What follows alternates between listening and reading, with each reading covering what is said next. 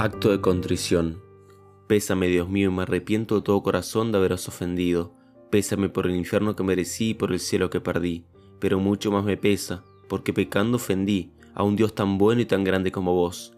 Antes querría haber muerto que haberos ofendido, y propongo firmemente no pecar más y evitar todas las ocasiones próximas de pecado.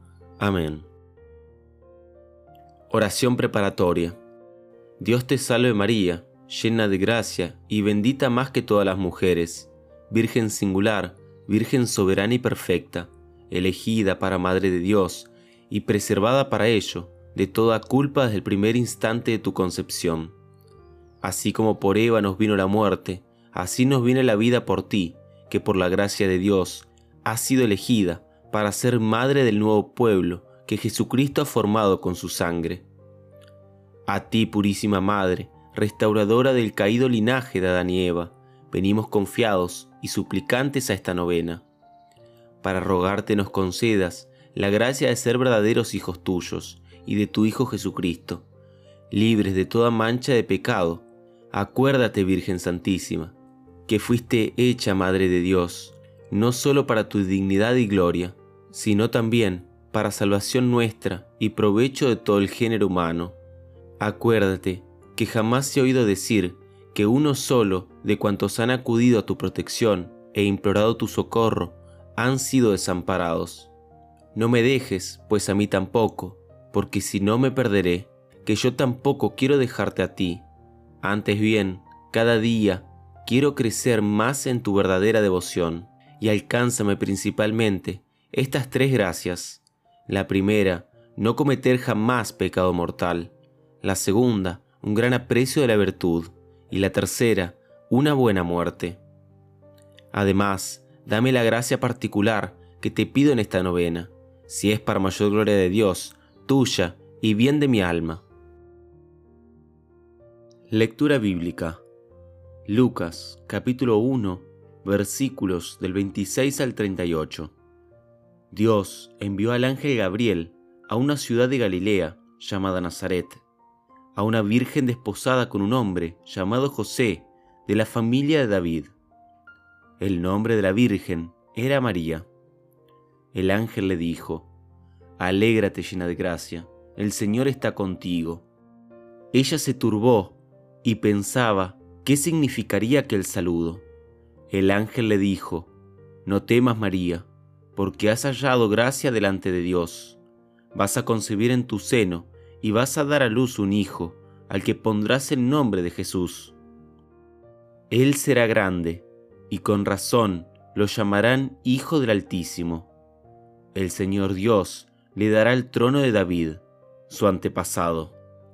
Reinará sobre la casa de Jacob por siempre, y su reino no tendrá fin. María entonces dijo al ángel, ¿Cómo podré ser madre si no tengo relación con ningún hombre? Contestó el ángel, el Espíritu Santo descenderá sobre ti, y el poder del Altísimo te cubrirá con su sombra. Por eso tu Hijo será santo, y con razón lo llamarán Hijo de Dios. María dijo entonces, Yo soy la esclava del Señor, hágase en mí según tu palabra. Palabra de Dios. Consideración.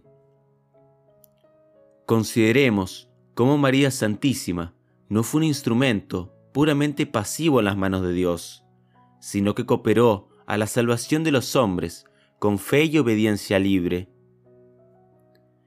Ella, enriquecida desde el primer instante de su concepción, con una santidad en extremo singular, al aceptar el mensaje divino, se convirtió en Madre de Jesús, y al abrazar de todo corazón, sin entorpecimiento de pecado alguno, la voluntad salvífica de Dios, se consagró totalmente como esclava del Señor a la persona y a la obra de su Hijo, sirviendo con diligencia al misterio de la redención, con Él y bajo Él, con la gracia de Dios omnipotente.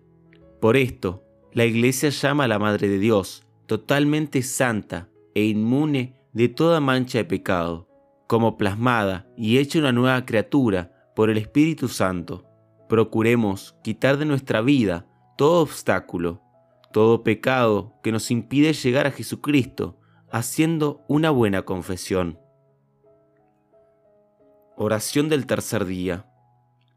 Oh Santísimo Hijo de María Inmaculada y benignísimo Redentor nuestro, así como preservaste a María de todo pecado venial en toda su vida, y a nosotros nos pides que purifiquemos más y más nuestras almas para ser dignos de ti.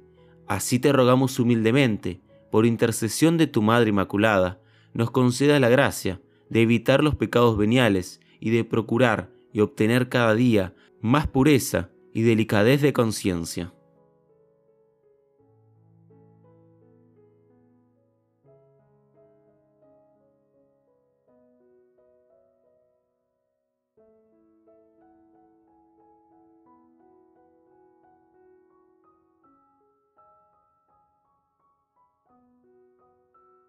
Oración final. Bendita sea tu pureza, y eternamente lo sea, pues todo un Dios se recrea en tan graciosa belleza. A ti, celestial princesa, Virgen Sagrada María, yo te ofrezco en este día, alma, vida y corazón. Mírame con compasión, no me dejes, Madre mía. Amén.